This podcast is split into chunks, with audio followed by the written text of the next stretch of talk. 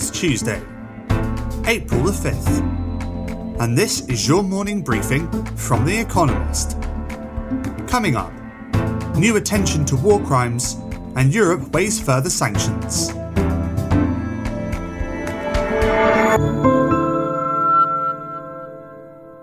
First, the world in brief. Volodymyr Zelensky, Ukraine's president, accused Russia of using propaganda to try and cover up war crimes carried out by its troops in recently occupied parts of his country. Mister Zelensky will address an emergency meeting of the U N Security Council on Tuesday. He is expected to talk about his visit to Bucha, near Kyiv, where three hundred civilians are thought to have been tortured and killed. On Monday night, Joe Biden, America's president, said evidence should be gathered for a war crimes tribunal. Russia claims that the allegations are based on a hoax. Western leaders are weighing further sanctions in response. Emmanuel Macron, France's president, called for a ban on imports of Russian oil and coal, but not gas, which is a vital fuel for several European countries, including Germany and Italy. Germany's defence minister, however, suggested that even gas imports should be stopped. America and Britain promised to ramp up other measures against Russia's economy. The International Committee of the Red Cross said its workers were detained Monday while on their way to Mariupol to help evacuate residents from the besieged port city. Mariupol's mayor, Vadym Boychenko, said Ukrainian officials are working to secure their release. Mister Boychenko also said ninety percent of the city's infrastructure has been destroyed, and some one hundred thirty thousand people remain trapped there. Russia's President Vladimir Putin signed a decree introducing stricter visa rules for citizens from E U and other European countries it considers, quote, unfriendly, including Norway and Switzerland. All countries on Russia's list of, quote, unfriendly countries, which includes all of the E U, as well as America, Australia, Britain, Canada, Japan, New Zealand, Singapore, South Korea, Taiwan, and Ukraine, may eventually face new restrictions. Most airlines are not currently operating flights to Russia. Other news.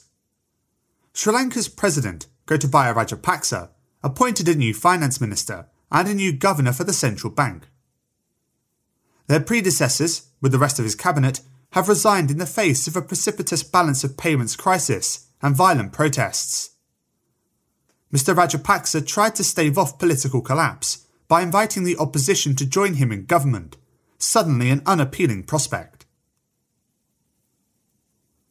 The COVID nineteen testing campaign underway in Shanghai detected at least thirteen thousand new cases, with the immediate effect of tightening the lockdown of China's financial hub. However, many of the infected are asymptomatic. The country's zero-COVID approach demands that Shanghai's ordeal be extended indefinitely. The city's twenty-five million residents were already struggling to procure staples. A poll suggested France could face a close runoff in its presidential election. Emmanuel Macron, the president, would lead Marine Le Pen, a far-right candidate, in a potential second-round runoff by just three points, it predicted.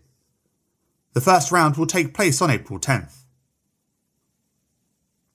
America's Senate struck a ten billion dollars deal to fund domestic COVID nineteen research, treatment, vaccination, and testing. The deal does not include any money to fight the pandemic abroad.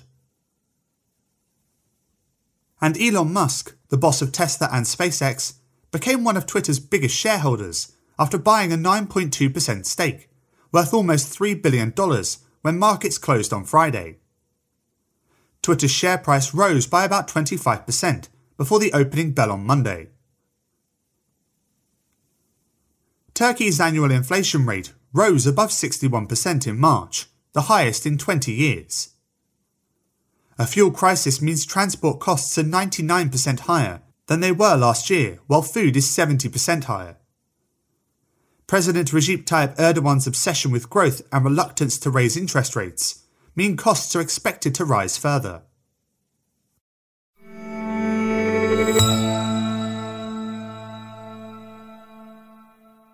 And now here's today's agenda. Musk buys a stake in Twitter. Always good for surprises, Elon Musk, the boss of Tesla, an electric car maker, and SpaceX, a launcher of big rockets, served up another on Monday. A regulatory filing showed that he had bought nine point two percent of Twitter, a social media platform, making him the firm's largest shareholder. Twitter's share price soared by twenty-five percent before markets opened. Mister Musk's tweets have often moved markets. Now the question is what he wants to do with his investment. Mister Musk did not announce any big plans in the filing, but he has made, or rather tweeted, ominous comments recently that Twitter is not doing enough to protect free speech and that its algorithms should be, quote, open source, supposedly meaning users should decide how their tweets are filtered. Expect more surprises. Perhaps Mister Musk just wants the firm to change its ways, but he might want to take it over entirely. He recently said he is, quote, giving serious thought to launching a social media platform of his own.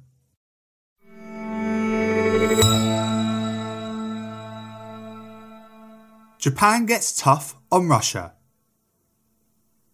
Sanctions barring the export of luxury goods, such as high-end cars and jewellery, from Japan to Russia, take effect on Tuesday. They are part of a package of measures that marks a dramatic shift in policy since the invasion of Ukraine. Japan had long sought friendlier relations with its neighbour than had Western countries, in part to facilitate negotiations for the return of four inhabited islands that Russia seized in the final days of the Second World War. The Japanese response to the annexation of Crimea in twenty fourteen was muted. But now it has imposed tough sanctions and even sent bulletproof vests to Ukraine's army, a break with pacifist precedent. The public overwhelmingly supports these measures. Officials hope a strong stance on Russia will ensure that Japan can count on Western solidarity in the case of a security crisis in Asia. But the policy shift creates tensions too. Japan imports eight percent of its natural gas from Russia, and its neighbour recently held big military drills on the disputed islands.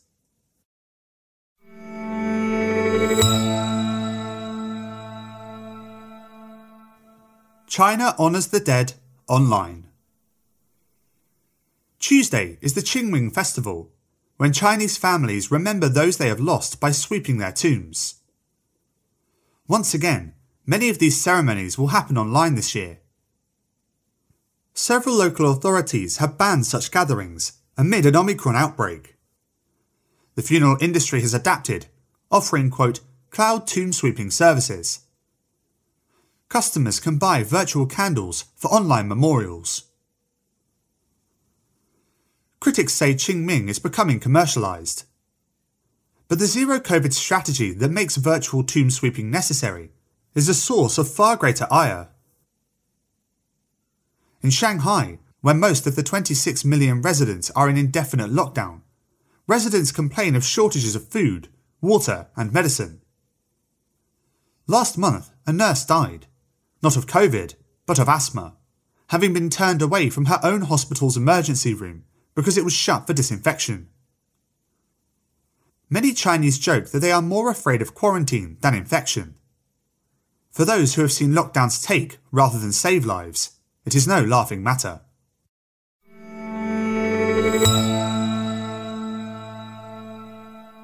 Paying for Partygate?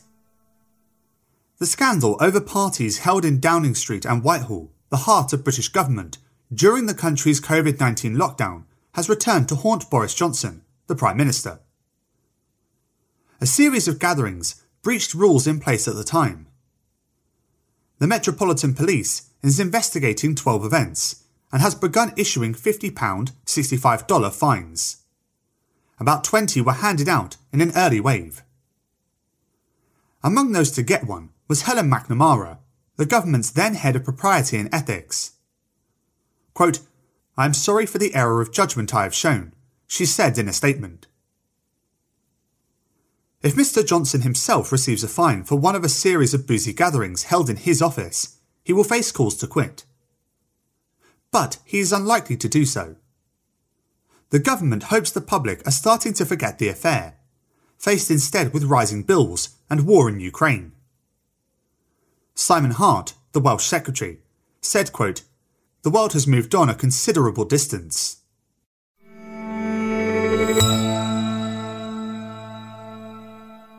Redefining American identity in art. What does it mean to be American? The Whitney Biennial has grappled with that question since nineteen thirty-two. The exhibit in New York City has at times reinforced the country's prejudices and pushed against stubborn definitions of who and what is American. In this year's installation, Quiet as It's Kept, curators embrace the nuances of the American experience. Artists such as Charles Ray, Jonathan Berger, and Woody D'Othello contribute to the broad spectrum of art on display. Abstraction takes precedence over tradition. Artists play with varying mediums. Internal walls on the Whitney's fifth floor were replaced by hanging tapestries, a plastic kitchen, and oversized clay objects. The open-plan layout fosters a collective experience. Upstairs offers a stark contrast. Dark walls and low ceilings enclose the viewer.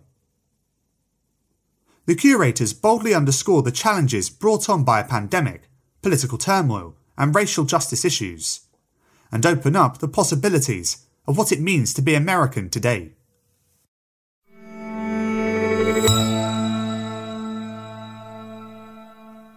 Daily Quiz. Our baristas will serve you a new question each day. On Friday, your challenge is to give all five answers and tell us the connecting theme.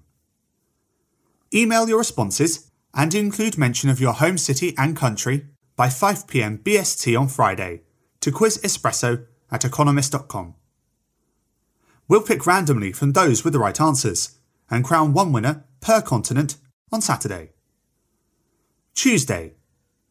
What was the original British term for chaff, the metal strips thrown out of aircraft to confuse enemy radar? Monday. Which nineteen nineties pop group had hits such as five six seven eight and Stomp?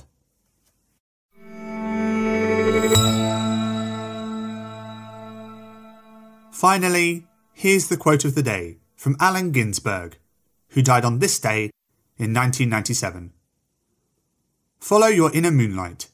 Don't hide the madness." That's it from The Economist Morning Briefing, available every weekday and on Saturdays. You can hear interviews and analysis from our journalists, including our current affairs podcast, The Intelligence, by searching for The Economist on your podcast app, or by asking your smart speaker to play the latest Economist podcast. And as a subscriber, you have access to each week's full edition in audio. Just download the Economist app on your mobile device to start listening.